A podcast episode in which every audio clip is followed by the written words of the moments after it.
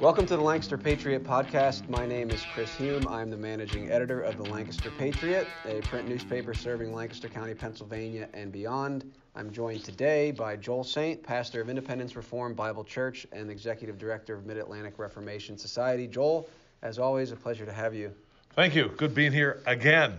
Yes, it's becoming our custom here. So, our podcast today is brought to you by Heritage Floors. Perhaps you've heard of them. They can help you create the home of your dreams with shades, carpets, area rugs, specialty flooring, and more. No matter what you're looking to do in your home, they're there to listen and help. If you're a do-it-yourselfer, they get they got the best products for you, amazing prices. They can also help with the installation. They have the products at the quality that your home deserves, yet at a small town shop, and they can compete with the big brand prices. Visit heritagefloorspa.com or go to 60 North Ronks Road in Ronks, Pennsylvania. Your perfect home starts at Heritage Floors. So, again, thanks for Heritage Floors for bringing this podcast to you guys today. Our topic today, Joel, is eminent domain. Okay, and you and I actually just came from the Lancaster County Commissioners meeting uh, today. This is, we're recording this on Wednesday, October 5th, 2022, and we just came back from the Lancaster County Commissioner meeting. All right, we had a blast there, did we not? Oh, it's pretty exciting stuff. Now, I want to I want to introduce this topic. There's a story that's just coming out from the Lancaster Patriot by Mo- Michael Yoder about the use of eminent domain uh, for a prison project. All right, so we'll try to keep this concise. We really want to address this topic of eminent domain. Now, what happened recently in Lancaster County, or what's in the process of happening, is Lancaster County commissioners approved using eminent domain to uh, get a piece of property for a prison project. Now, I want to tell the facts about what happened here, but before I get into that, Joel, how would you describe eminent domain to someone who has never heard of it before? You know, most of the times when we talk about things that happen in government, we um, we, we misname them so as to throw people off. For example, uh, Obamacare, which raised the price of health care tremendously, it was called the Affordable Care Act. Uh, so so that so it became unaffordable, while we're calling it the Affordable Care Act. However, uh, Chris, that's not always the case. When it comes to eminent domain, it is properly named, quite frankly. And what it's really saying is that officials of the state, I don't want to say the state, because it's always some official somewhere, it's some person somewhere. We like to say, well, the state, this and this is for the people and that kind, but it's always for the benefit of some body or some group of people. And so what happens is some body or bodies, group of people is saying the state needs this property. We have eminent domain. In other words, we are eminent and we have dominion. It's really the same word, domain, dominion. In other words, this is our domain. You have this property, uh, Joe homeowner. Uh, let's call Joe homeowner Frank Johnson. Frank Johnson, you have this property, but we believe it's in the best interest of the state or the county or the nation that we claim our eminent domain. See, this is the, this is the pernicious thing about this. When you say eminent domain, you're saying you're saying the state has authority over this property Right. We have so far not exercised it. Exactly. But we can when we want, and just right now we want. So there's nothing really wrong with what we're doing because we already have a pre-existing domain over this piece of property. It's extremely worrisome. Yeah. So eminent domain. If I had to to summarize it here, it's the the state, you know, their, their representatives, their claim that they actually own all the land. They claim that they own it, and if they need it, they will take it back, you know, at quote unquote fair market value, perhaps. Um, but it is theirs. Now, what happened recently, and I want to get the facts straight here, and I believe Michael did that very well in his story. The Lancaster County wants to build a new prison facility, which I think we're only going to be able to touch on very briefly today. But that is a huge part of this, mm-hmm. especially when you look at, oh, you know, what Commissioner Parsons and maybe the others say about mm-hmm. why we needed to do this. Yep. But they wanted to build a new prison. Uh, they owned this. They already uh, purchased or acquired, you know, this large portion of land in Lancaster County, and there's just five acres that they need for an access road or utilities or something like that. Okay, they just need this five-acre tract uh, to complete this this land, this this prison project. Now that land is owned by uh, was the Fraternal Order of Police, FOP. They own the land, and they actually agreed to sell it. Okay, so this is not a case where the landowner uh, doesn't want to sell their property. So I want to make the facts clear. However, the FOP said, yeah, we'll sell this to you. What happened was a third party came in and filed a lawsuit against the FOP saying we actually have first right uh, to buy back and, and so forth. Now, whether or not that's legitimate or not, and whether or not that's going to be played out in court or not, or the legitimacy of that, or whether that's legit, that's not what we're addressing right now. Because what happened is the Lancaster County commissioners said, well, the FOP wants to sell it to us. Basically, two things. FOP wants to sell it to us, so we're really not taking this from them. They wanted to give it to us anyway, you know, sell it to us. And number two, we really need this prison project. So we're going to use eminent domain as a somewhat of a technicality, a formality. Um, we're you know we're not actually. I mean, they would have sold us the property anyway, but because there's some other stuff going on with this third party, we're going to claim our right to eminent domain.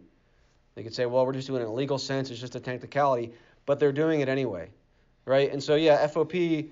Uh, from their perspective, whatever, who cares? Because I wanted to sell the land to you anyway.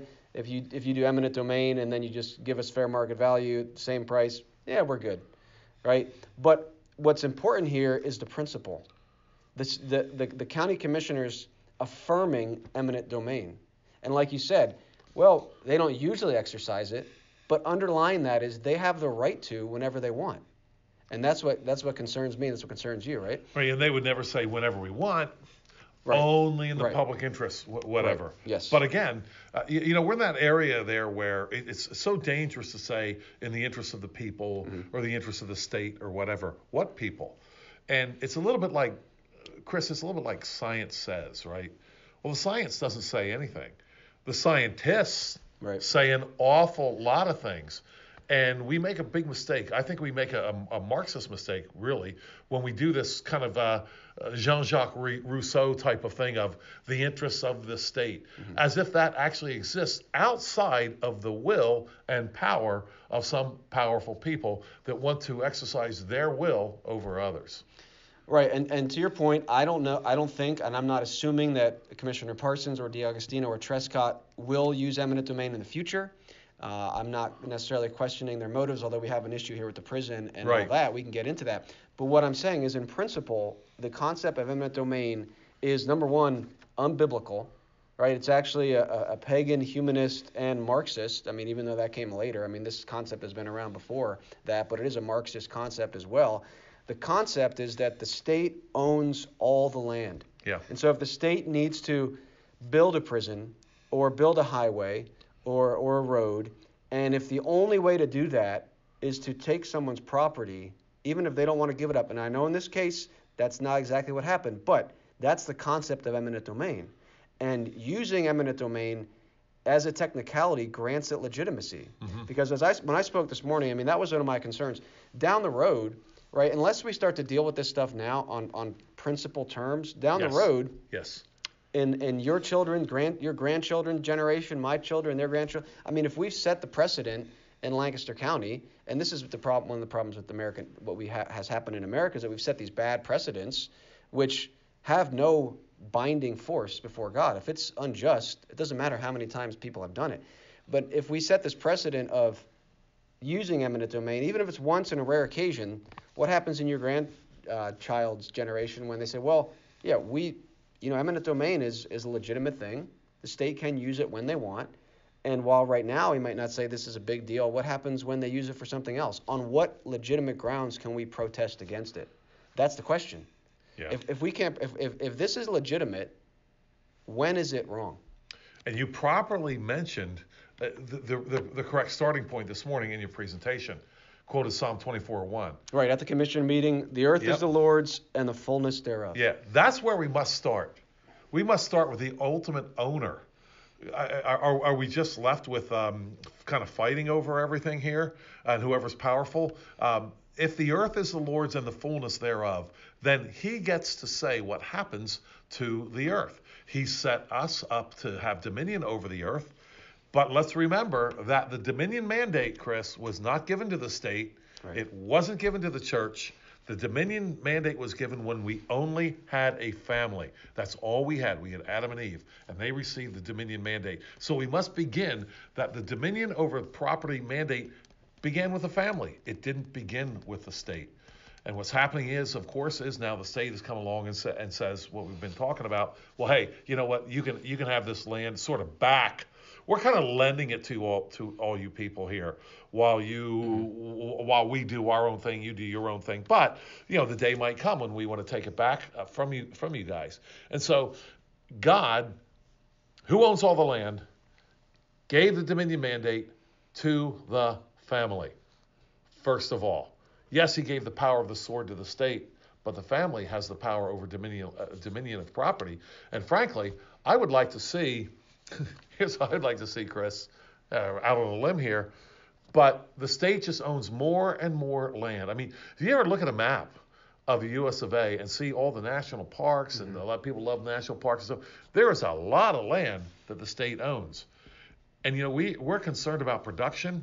One thing we do know that when the state gets a hold of the land, production goes south quickly. Right. But when the family owns the land, the for-profit family, then you see production. So the more the state exercises the domin- th- th- their own dominion mandate, which they don't have, the less productive the land is, and the worse off everybody is.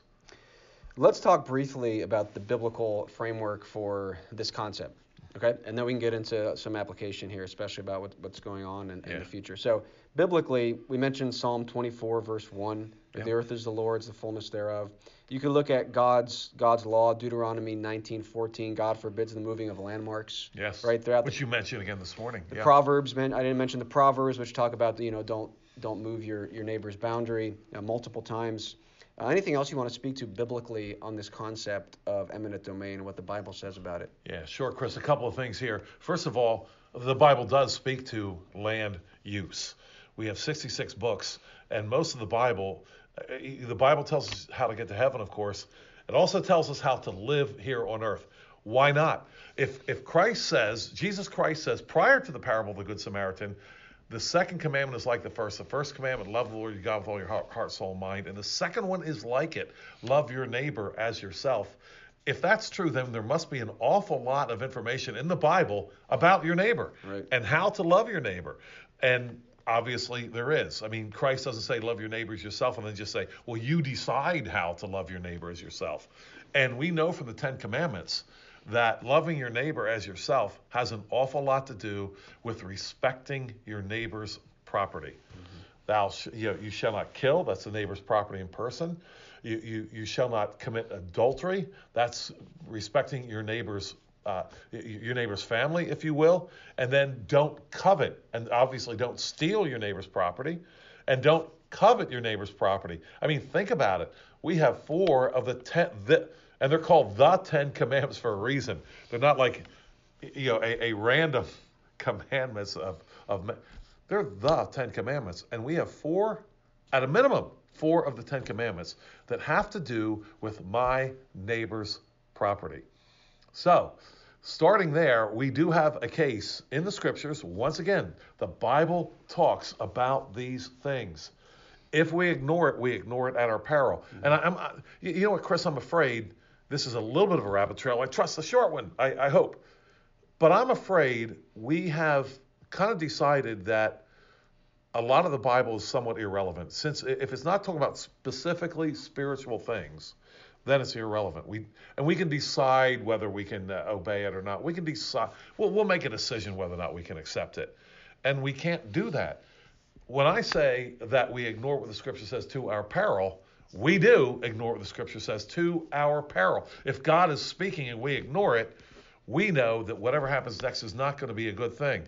And the Bible speaks specifically to this area of eminent domain, not in generalities, specifically. And it speaks in the case of Naboth, as you mentioned this morning. And, and the Bible tells us that Naboth from the land of Jezreel, which becomes important later on in the account, which we don't have time to get into, he had a vineyard and everything was good for the vineyard. In fact, it was so good that King Ahab, a really bad guy with a worse wife, uh, wanted his vineyard. So they really, really, Chris, the only thing wrong with the vineyard was Ahab could see it. Mm-hmm. Oh boy. Ahab speaks to Naboth. He says, "Listen, give me your vineyard, that I might have it for a garden of herbs." Isn't isn't that the way the state begins a conversation, right? Uh, you know what? Sounds like sounds like Ahab is an eminent domain guy. Mm-hmm. You know what? You got a vineyard. I want I want to plant vegetables in it. Which Well, actually, we'll find out. He, he actually wasn't until later convinced from his from Yeah. his wife. Yeah, yeah. Later on, Yeah. yeah, yeah. now he's, uh, yeah, now he's in sort of negotiating stage. But when you have the power, and it's eminent domain, how how long do you stay in negotiating stage? Mm-hmm. At some point, you get out of negotiating ne- negotiations, Right. and you do something else, and you know things aren't negotiating anymore. What what? There's a couple things that intrigues me about this. First of all, it was such a nice piece of, pro- piece of property, and apparently it was so so productive. Ahab won. It was it wasn't a pile of rocks. That's mm-hmm. the first thing. But to me, there's something sort of ironic here, but also representative, right? Which is harder, Chris, to put together a garden, a vegetable garden, or a vineyard? I'm pretty sure a vineyard takes a lot more work and is a lot more productive. So right out of the chute, we have King. A- he doesn't even have the vineyard yet, and he's already going to goof it up, right? He's going to turn into a vegetable garden. You got to be, you got to be kidding me. Anyway, uh, so, uh, but but that's, I, I- I think it's representative. He says it's near my house, and I'll give you a better vineyard for it. Um, so now he's a, a farmer, right? Uh, again, who's deciding here Right. what a better vineyard is? Right. That would be Ahab, the uh, you know the expert on farming and uh, vegetables and vineyards and, and whatnot. Yeah, I'll give you a better vineyard for it if it seems good to you, and uh, otherwise I'll I'll pay you in in money. Naboth says, "The Lord forbid that I should give you the in, the inheritance of my fathers to you." Naboth has a long-term view here. Uh, Ahab is just thinking of Ahab. That's it. And yeah, that looks pretty good. I think I want it. Naboth is thinking, this is the inheritance of my fathers. This is going to support my family going forward, something we don't think of all that much. And he says, God forbid that I that I do that. Ahab, of course, he goes in, he acts like a baby, and his wife, of course, conspires with the locals to kill. Now that's that's a critical point there. We need to consider this because some people will say, "Hey, you know what? Um, uh, property taxes, for example, which are a subset of eminent domain." Absolutely. And uh, some people say, "Well, hey, it's just property taxes. You don't have to pay it if you don't want to." Well, no, but if you want to have a roof over your head, if you want to protect your family from the weather and give them something to eat, yeah, you got you got to pay. You got to pay up. You got to pay these property taxes. And some people will say, "Well, you're paying them at at the point of a gun." Oh, no, you're not. Well, I'm afraid you kind of are. Right. Certainly, Naboth learned when he was being stoned, and his sons. Let's not forget that. Naboth and his sons were stoned to death as a result of Jezebel's uh, conspiracy, conspiracy against against Naboth in this case. So in the end, Ahab got the vineyard, and he also destroyed any kind of claimant to the vineyard because he killed Naboth's sons as well. Right. So you know, in the beginning, it might have not have looked, Chris, like like Naboth was was um, g- had to give up his vineyard at the point of a gun, but it was. It was at the point of a gun. Right. And when we decide that, oh well, it's it's no big deal, um, you'll find out if it's a big deal or not if you don't pay those property taxes and you get moved right off your land. And so in this case, th- this is this is serious business because it it just doesn't go on and say, well, this is just an account that happened, and then everybody lived happily ever after. Um, later on, when Na- Naboth goes to uh, claim. one of my fave stories in all the Bible. Naboth or uh, Ahab, he gets to claim the vineyard after Naboth, the owner of the vineyard, is is is destroyed, right, and his sons, and so Ahab goes out there to claim his new prize with, I'm sure, his uh, posse, his retinue, you know, all the officials, a great victory, and then who meets him but the prophet of the Lord? And he says, "Have you killed and taken possession?" He doesn't just say, "Have you killed?" You know, like, oh, that's the only thing. We don't worry about property. No, it was a serious thing. with God. You've killed and taken possession of this vineyard. This is what the prophet Elisha, Elijah, or, excuse me, Elijah saw what was going on there. Mm-hmm. And we, again, to at our peril, God takes private property. It's a serious business thing with him. Mm-hmm. And for us to just shrug our shoulders at things like eminent domain and property taxes and so forth, I would argue, Chris, is is absolutely an insult to him. Mm-hmm. Because the earth is the Lord's and the fullness thereof, and He's given the dominion mandate over the land to the family. Yeah, and there's much more you can look at biblically uh, about this concept. And of course, Nab- uh, Ahab, initially, like you said, he, he makes them, him this offer. He offers him money for it. And Naboth says no. And Ahab, at that point, uh, he's actually he's he's he's he's doing right because he, he he walks away, he starts to sulk like a baby. But it's not until uh, Jezebel comes and tells him, "Hey, you can just claim that." But it's interesting because the Fifth Amendment, right? Uh, you can property can't be taken uh, for public use unless it's justly compensated for. So we have in our founding documents another fatal flaw. There's several that right here instead of the biblical concept that sovereignty belongs to the Lord and not to the state over the, the land the land uh, belongs to the landowners. The state doesn't actually have that final claim. Our history as a nation uh, denied that biblical reality, and therefore we've had many cases, several of eminent domain in history. And of course, the case in Lancaster County right now is not exactly the same as this. We recognize that.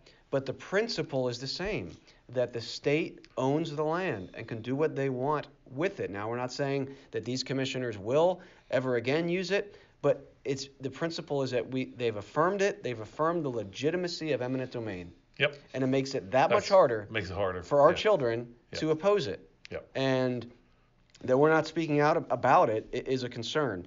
So there's much more in the Bible we could look at First Samuel 8 where uh, Samuel says that if you if you want instead of God's law over you, you want a, a, king like the other nations. This is what's going to happen. And there's a, another example of eminent domain. He'll take the best of your fields and vineyards and olive orchards and give them to his servants. Now, that's interesting because right now, with this, what's happening here in Lancaster County is the land is being used for a prison. I mean, can you think of anything more unproductive than a prison? Uh, it's productive for one reason. Um, I, have read this from a few sources that um, that inmates, con- convicts, have a different. We call it prison. They have a different name for it. Uh, many of them call it college. Yeah. Yeah, I was gonna say school. Yeah. Yeah. Yep. Call it college. Yep. Now, why would you call it school or college? Because they're learning how to be better criminals. Right. Now, how is that possibly? We're talking about production here, right? And I don't know what the Fraternal Order of Police was doing with the property. I, I, I don't know and that's you could argue about whether or not that's well you know, doing nothing owned. with the property is better than a prison B- which better I than we'll, which I think we'll get to which is a big part of this because yeah. I think people just assume well we need the prison yeah yeah we can talk about in a minute yeah. maybe and, and and somehow being, building bigger prisons is going to what keep us more safe right I, I, I don't know if that's the thinking or not one more thing about Naboth and the vineyard um, when God speaks to Elijah and says you go down and you confront um, Ahab he says this, he says, Go down to meet Ahab, king of Israel, which is in Samaria. Behold, he is in the vineyard of Naboth. Mm. Not the vineyard of Ahab. Nope. Right. Again, God taking this seriously. Naboth is dead. His sons are dead. And God says this is Naboth's vineyard, not, not Ahab's. Wow. wow. So, eminent domain, the, the concept that the state owns the land, right? Biblically, there's much more you can look at, but that's not a biblical concept. It, it's not from the law word of God. It's not Christ's plan for the nations, for the state to actually retain the right to all property. Mm-hmm. And as you mentioned, property tax, right? Mm-hmm. Because people say, well, the commissioners could say, well, we've never done this before. Maybe we'll never do it again. We really don't. And you, and you could tell, you know, Commissioner Parsons and D'Agostino, maybe Trescot, he didn't speak today about it, but they acknowledged that, you know, we don't really like doing this. Yeah. Right. Even Trescot last week even stated that he doesn't he, even he he doesn't like it. Right. Which you know you want to kind of be like, well, you know, it's great, I appreciate that, but in the other sense, not so much because I mean, are we supposed to you know congratulate you for recognizing that this is is a wrong premise and then doing it anyway, right? And, and you know you want to say, well, I appreciate you know that you're that you're concerned about it, but yet you still you still use it. So and again, it's it's it's this thing. Well, we can be as as unwilling to do it and as uh, you know maybe hesitant to do it, but yet we still retain that ultimately the state has the final say if they need the property. And again, I'm not saying these commissioners would do that in a case where someone didn't want to give up the property, but on principle, they, they, they cannot remonstrate against it because they're granting, and even with the property tax, you're granting the fact that the state really owns this land and you have to pay us rent for it. Again, another um, part of the Marxist uh, worldview. So, Joel, let's talk about this because, okay, we, we can lay all that out, and I think some people might say, okay, well, yeah, m- maybe that's true. M- maybe we grant that the Bible speaks to this issue and is authoritative.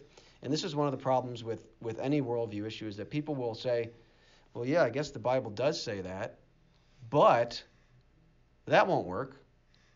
We need to go against that. And this is the problem. So, see, the faith that you and I have, that I hope we have and I hope it's growing, is our faith is in the wisdom of God's word, right? For our personal life, how we live our life, but also how the state is to operate. So we believe that if God's word is applied in society, it will lead to blessing, right? Now, the faith of people who want to utilize eminent domain and all these things, their faith is rather in the state. To say ultimately, yeah, this is actually a, a, a practice that we're kind of uncomfortable with, but we have faith that the state will, will do it right, right? And you and I don't have that faith. Again, maybe these three commissioners will never will never use it again, but I don't have faith that the state is going to, to have the best interests of the people in mind, you know, according to God's righteous standard. So that's that's what's at stake here, because we could say, well, maybe I grant it, yeah, this is not good, but we need the prison. And that was one of the things that Commissioner Parsons said, either publicly or, or later, is that, I mean, I think he said it publicly, I could be wrong, but unless unless you want to hold off on the prison project, or unless you want to not do the prison project, this is the only way. Well, quite frankly, I'd rather you not use a humanist, pagan, Marxist principle to achieve your end. The ends don't justify the means, right? And so, you know, even I mean, even if the the prison was uh, a good idea, but let's just talk about that now, Joel, because that's what it comes down to the application with so much of the stuff. Okay, the Bible says this, but that won't really work. And if we want this prison, we have to do it this way. Yeah. Um, sounds like the beginning of idolatry to me, right? Like, I, and I don't even know how that exactly the, the blow by blow of how idolatry begins, but could it begin with some, something as simple as this to say, hey, we, we, we prayed to the true God for rain. We didn't get any uh, we prayed to the false god for rain and we got some. So obviously, it, mm-hmm. it, it, just a pragmatic principle like right, that. Right. Um, Pragmatism. Yep. I mean, I, I, again, I don't know the, the blow by blow of actually how that how that happens, how that begins. However, to say at any point that okay, I get it that the Bible says this, but you know, it's not really work. It's not really going to work out. Joel, you know, we're in a we're in a different time now. Mm-hmm. Well. Um, what do you mean by a different time? Of course, we're in a different time. It's 2022. You know, they, they did live in a, in a different time. However, I'm intrigued how often Christ and the apostles quoted scripture from a thousand years before. A different time, right? A different time, right? Yeah. Uh, that was a different time. Thanks a lot. This is, this is a different time. Herod's in control. We're, we're under Rome. What are, you, what are you talking about? And Christ and the apostles consistently go back to what, well, Deuteronomy appears to be their favorite book uh, that they quoted from the most. Um, they quoted uh, generally from Deuteronomy. They quoted specifically from the Psalms, but there's a lot of references to God's law in Deuteronomy, as we've uh, even mentioned before when Christ is tempted, you know, by the devil. He doesn't come up with anything new. You know, new time. Who's ever been t- tempted by directly by the devil before? Never happened. Okay, since this is new, we should expect Christ to say something new. Instead, he quotes Moses. He quotes Moses when he's tempted, and he quotes him not once, not twice. He quotes him three times. Right. And it says the devil left him uh, for for a season after that. So uh, uh, uh enough with this idea that we're living in in somehow different times.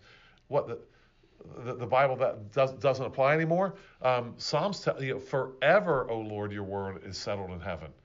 Well, if if His word is settled in heaven forever, uh, I don't think I'm going out on a limb to say that it's quite relevant here on earth for at least as long as it's relevant in heaven.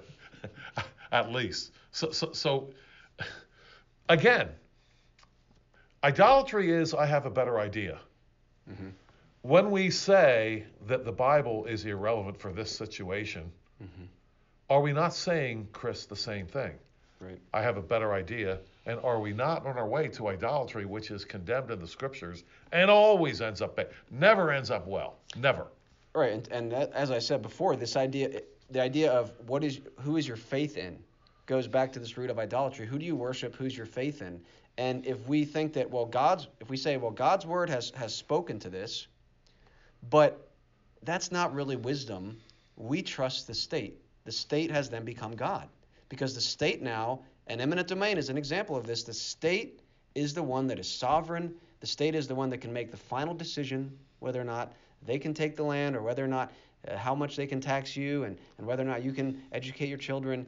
That is idolatry because you're, you're putting the state in the place of God. God has, God has granted a limited authority to the civil magistrate to punish evildoers.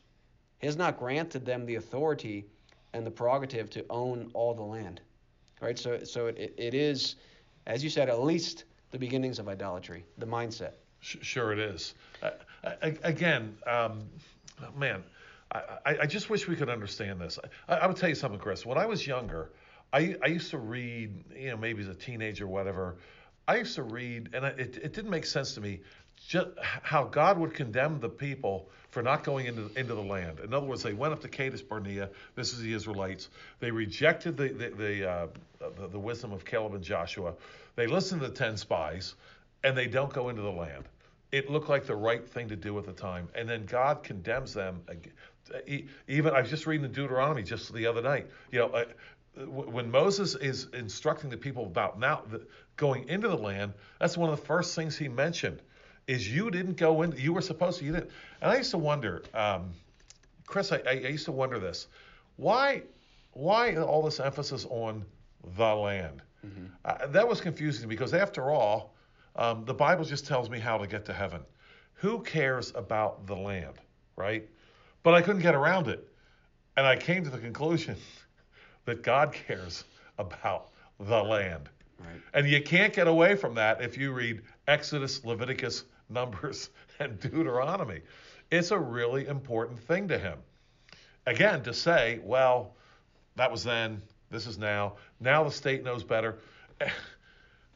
When?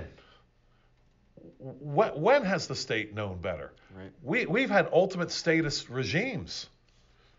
And best I can tell, there's nobody trying to get into them. They're not, they're not, not lining up to get into North Korea, the old Soviet Union, Red China. Oh, I can't wait to go there. Right. Well, we're not we're not as bad as that, right? And that, that and that's kind of the mindset. Well, yeah. I mean, really, nobody can. I haven't heard it. Anybody trying to say, well, you know what? Actually, you're wrong. Eminent domain is not based on the concept of state owned the lands because they can't say that. They can't say, because that's what it is. Yeah. But they, they all they can do is say, well, we're not that bad yet. We're, we're not that bad as other nations that have the same premise and principle mm-hmm. underlying their worldview, mm-hmm. and that's the best they can do. And this is one of my one of my this is my concern and practically, what do we do with this? And I, and this is one of my big problems. I mean, I've said it many times that we if we believe that Christ's plan for the nations is good, then every other plan is bad. And when we as a people it, not not neutral. Right. Bad. Right, right. Bad for bad for the people, and of course it uh, goes against God's word and doesn't glorify Him. Now, what we do is we say, well, we take the lesser of two evils and say, well, all right, we're not going to have maybe this bad of a of a humanist worldview. We're going to take the lesser one, which is the Republican Party, right? And so what happens is this is it just it, it digs us into a deeper and deeper hole when we support Republicans. And again, I mean, again, I would like to you know, support commissioners Parsons and D'Agostino. I mean, I would like to do that. That would be nice. It would make me feel good, you know, and get. But I can't do it when the the foundation that they're operating from goes against God's word. And this is this is one of the things I mentioned this morning is that it's this unprincipled approach that got us into this mess. right? Because when you look at their worldview of, of the Republican Party, it says, you know what? The state does own the land, so that property taxes are legitimate. Forced taxation in and of itself, they're going to say is legitimate. The state owns the right to educate the children, so you have to pay for that. And and again, on what basis then can you object to Biden's college plan? plan? You can't. Or yeah. Bernie Sanders saying we should we should fund all public college education. Well, why not if we already fund K through 12? All right, and same thing here. Like the Republicans say, well, no, we would never use it for this or that, but we still grant the premise that we have the right as the state, even if we're only going to use it in a technicality, you granting the premise. It's also unju- unjust weights and measures. You and I could never do that. We couldn't go and say, well, you know what? Um, yeah, we're going to buy it, but we're just going to use our eminent domain instead and take it and, and get fair market value. We can't do that, right? But the state can because people have put their faith and given them this this power, not authority, this power to do something that God hasn't given them authority to do, uh, and so they they they take it. You know, they have they have that that principle underlying their their worldview. So, I, I think until we have a revival and until people now who again kind of goes back to oh I agree with this but we'll never it'll never happen until people say well this is wrong and I'm going to stand against it. And I think everybody should be standing against you know, as much as I would hate to say it, Commissioner Parsons, D'Agostino, and Trescot saying you are legitimizing this pagan humanist Marxist concept, and and please stop, please repent of that. Uh, until we do that, I mean, these guys are going to keep being elected, and they're going to keep keep doing this. And again, I want to give them the benefit of the doubt. They might never use eminent domain again, but it's it's the principle. We're not getting to a better place. Yeah. And one of the reasons we're not is because we won't stand on principle and say, Christ has the plan for the nations. Nobody else has a plan, or at least a plan that will lead to blessings and prosperity. Yeah, all other plans. Um, you know that that uh, hymn, on Christ the solid rock I stand. All other ground really is. Now we're talking about land. All other ground really is sinking sand. Right. And it's it's going to end up in disaster. And you're right. I mean, you, you, you give you, you cede, C E D E, cede certain powers to the governmental authorities, and you say, well, these people won't exercise them. Mm-hmm. Well, then why are we even ceding them to begin with? Right. Right. Why, why, why are we legitimizing something if we say, well, they'll, they'll never use it for this? Now, we don't have much time left, Joel.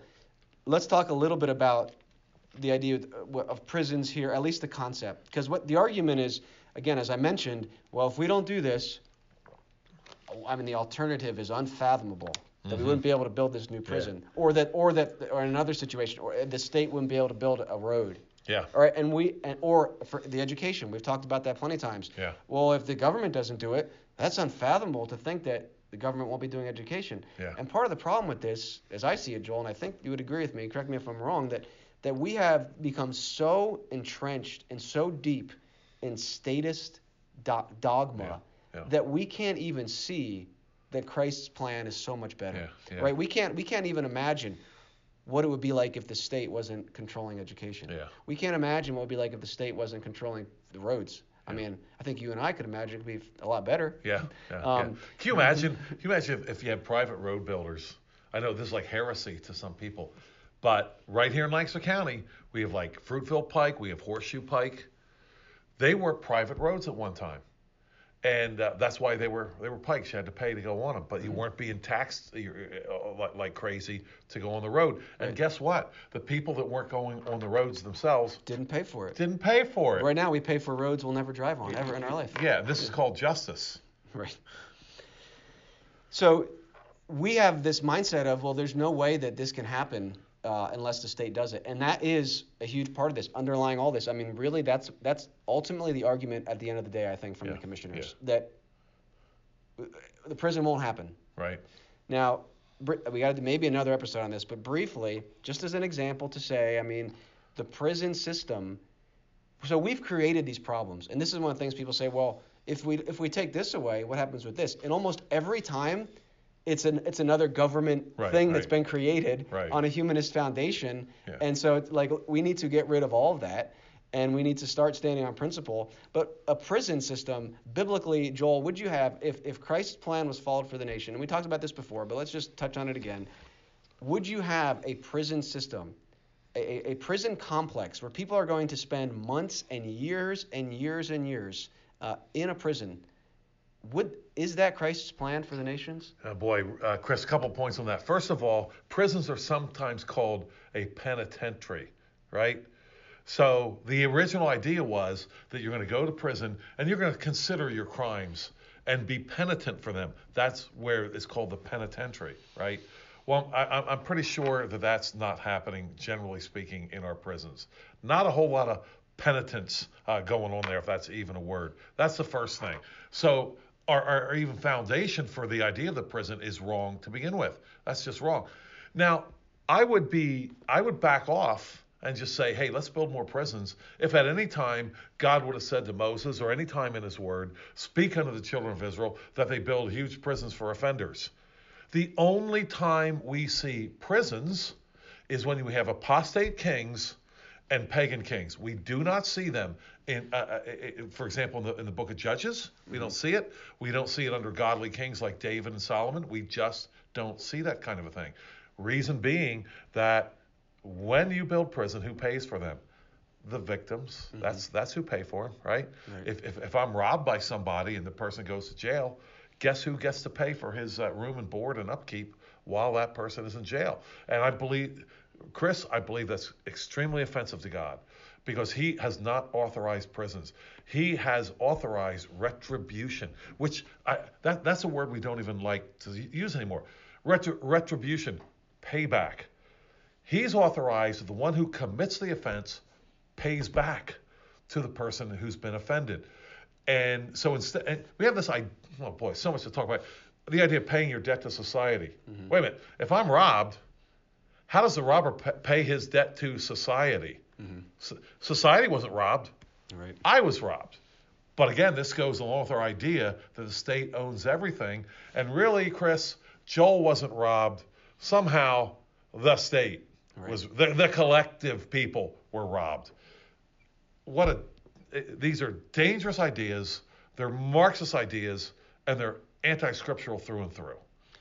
But they're American because we, they are we, now. we've built them into our American, they are now. and some of it even goes back to, to the founding. Some of it doesn't. Some of it does. Yep. But you always go back to the Bible for some reason, right? Because there's the wisdom of God, and God did not institute this idea of, of a prison system. Now, one of the things I wanted to mention was, you know, what what would it look like uh, if you actually followed biblical law, right? You would not have people spending years and years in prison, right? If if there's if there and the other thing you know obviously we're not we're not do some we're not doing something right if we need bigger prisons right yeah, yeah. In, in, the first place should they be becoming smaller right. if, and smaller if they're that effective right now but the biblically if someone has committed a crime worthy of capital punishment they should be executed mm-hmm. right if they're a, a an incorrigible offender where mm-hmm. they continue committing you know violent crimes or you know cr- crimes against property and they continue to do so unrepentant biblically they should probably also be executed, right? And if, if they're if they've committed an offense uh, against a person, there's a victim, then there needs to be restitution, and they should work for it. There's no need for a prison. It's completely foreign to to, to biblical uh, law. So we could talk more about that later. I know you got to run here soon. We got about five seven minutes left. So that that just shows that we've created the problem, and then we end up using. So we create problems using humanist worldviews, and then we try to solve them with humanist yeah, techniques yeah. from humanist worldview. Yeah. And then the argument against, oh, we shouldn't do this goes back to the humanist. Well, if we don't do this, we can't do our other humanist thing over here. We can't have a prison system, which uh, isn't isn't solving the problem anyway. So, yeah. Anything else you want to say on, on that issue? Just that. Um, I always think of the the, the, the, the pagans create a problem and then their answer is another pagan solution, which, which makes it worse. All I can think of is the pagans throw us overboard into the water, right? And then, in order to save us, they throw us an anchor instead of a life preserver. And so we grab onto the anchor and we're even worse off uh, th- than we were before. And, and Chris, I know it's kind of hard to, to, to, see this because our understanding of the Bible is just so shallow here. Mm-hmm. We don't really understand what that it speaks to criminal justice. It speaks to retribution and restitution. It speaks to education. It speaks to all these things. Chris, if we don't understand that the Bible speaks to these things, we'll keep on going to the pagan secular state. because somebody's got to tell us how to live. Right. So since the Bible doesn't, since God hasn't said anything, well, I guess I guess we'll go to Nietzsche Superman or somebody like that. Right. And one more comment on, on this prison system, and, and I think we'll address it again maybe another time. But what, what, what the humanist state has done is said, we're going to try to, to sanitize everything and, and we're going to be humane, right? We're not, we're not going to execute Right. you know, murderers or rapists or kidnappers or incorrigible offenders. We're not going to do that. Yeah. We're so much more loving, and that would that would be you know that would be unloving and, and quite frankly a little gruesome perhaps. So what we'll do is we'll take all these people and we'll put them in prison where nobody can see them, right? Society won't see them, you know, out of sight, out of mind. We'll keep it nice and clean, and we'll let them live the rest of their lives there, um, and that'll be justice right? It's not justice and it's not solving any problems. But biblically, when you actually have just punishments for crimes that warrant the death penalty, it is a violent thing. You actually mentioned something about violence today. There's a place for, for violence and there's a place for nonviolence, but it always must be according to God's word. And capital punishment is a violent act. And it, and it is one of the things that God has given the state authority to do, all within the confines of His word. But instead of following His word, we reject it. We create a humanist system where we don't deal with the crime, we don't deal with the victim. You know, we create this concept where the state is the victim, as you mentioned, just like in the Amos Miller case. Who's the victim here? There's not one consumer bringing a charge against Guess what? Amos Three Miller. or four thousand customers, right? And not one victim. not one victim. So let, us come back to the prison topic another time. I think it's it's it's very important to this specific story here in Lancaster County because it's it's the reason behind ultimately using the technicality of eminent domain is because we need the prison, and that is is something we need to address. Bring it back to eminent domain and even the Amos Miller case. It's all it's all the the state is God, right? So in an Amos Miller case, the state is the one that gets to determine when someone's been wronged, not the victim. The state does that, and if they've determined you're wronging someone, even if the victim uh, is not bringing any charge against you, then you have to answer to the state. Eminent domain, in theory, is the state owns the land, they decide what can be done with it, and that is unchristian, and it is not a loving thing to accept. It's not a loving thing to endorse, and it will not lead to blessing. That's it. We get, we think that well, we can just maybe, you know, skirt God's word here and there, and we're going to be blessed by it because we're only doing it this once. That's not how it works. You know, God will not be mocked, and Christ will get the glory for societies that actually want to follow His word, righteous societies. And if, if we continue to follow man's law, uh, God will not be mocked, and we're already experiencing that. And I don't, I don't want to, my children and grandchildren and their children to experience it, which is why we need to speak up with these things and speak God's word before kings or county commissioners, mm-hmm. which is one of the things you've been doing almost every week now as you can. Go there and speak God's word because these men are responsible to God for how they govern. So, anything else you want to say, Joel, on eminent domain, this concept as we wrap up today? Just that a reminder again that all civil magistrates don't just answer to God personally. They also answer to God as in their in their job as a public civil magistrate. Right. They can't say, well, that was, a, yeah, I, I, Yeah. I followed your word in my in my marriage and in my home, but then in my governance, I followed a different law. Yeah, yeah. No, no, nobody gets a free pass like that. Uh, if they did, then what's wrong with Ahab taking Naboth's vineyard? Yeah, nothing. Yeah, nothing. Well, well said, Joel. As always, a pleasure to have you here and bringing the biblical insight. As I mentioned, you always seem to go back to to God's word, which is a crazy concept for people today, and I think it's always been in some sense because, as you mentioned many times, the root issue here is our sin. And, and, and we would rather be our own God than fo- follow follow God and His Word. So my name is Chris uh, with the Lancaster Patriot. This is Joel Saint. Uh, by the way, there was just a conference, Mid Atlantic Reformation Society. I don't know if the videos are up yet, I don't believe they're up but yet. they will be on the YouTube channel for the Yep. Mid Atlantic Reformation Society. So uh, check them out once they're up. A lot of great talks on the con uh, the concept of liberty. Um, until next time, to learn more about the Lancaster Patriot, go to lancasterpatriot.com. Subscribe to our paper, it's delivered once a week uh, right to your house. So Joel, thanks for joining me again. Thanks for having me. All right, until Always next- enjoy it. Yeah, until next time, God bless and Godspeed.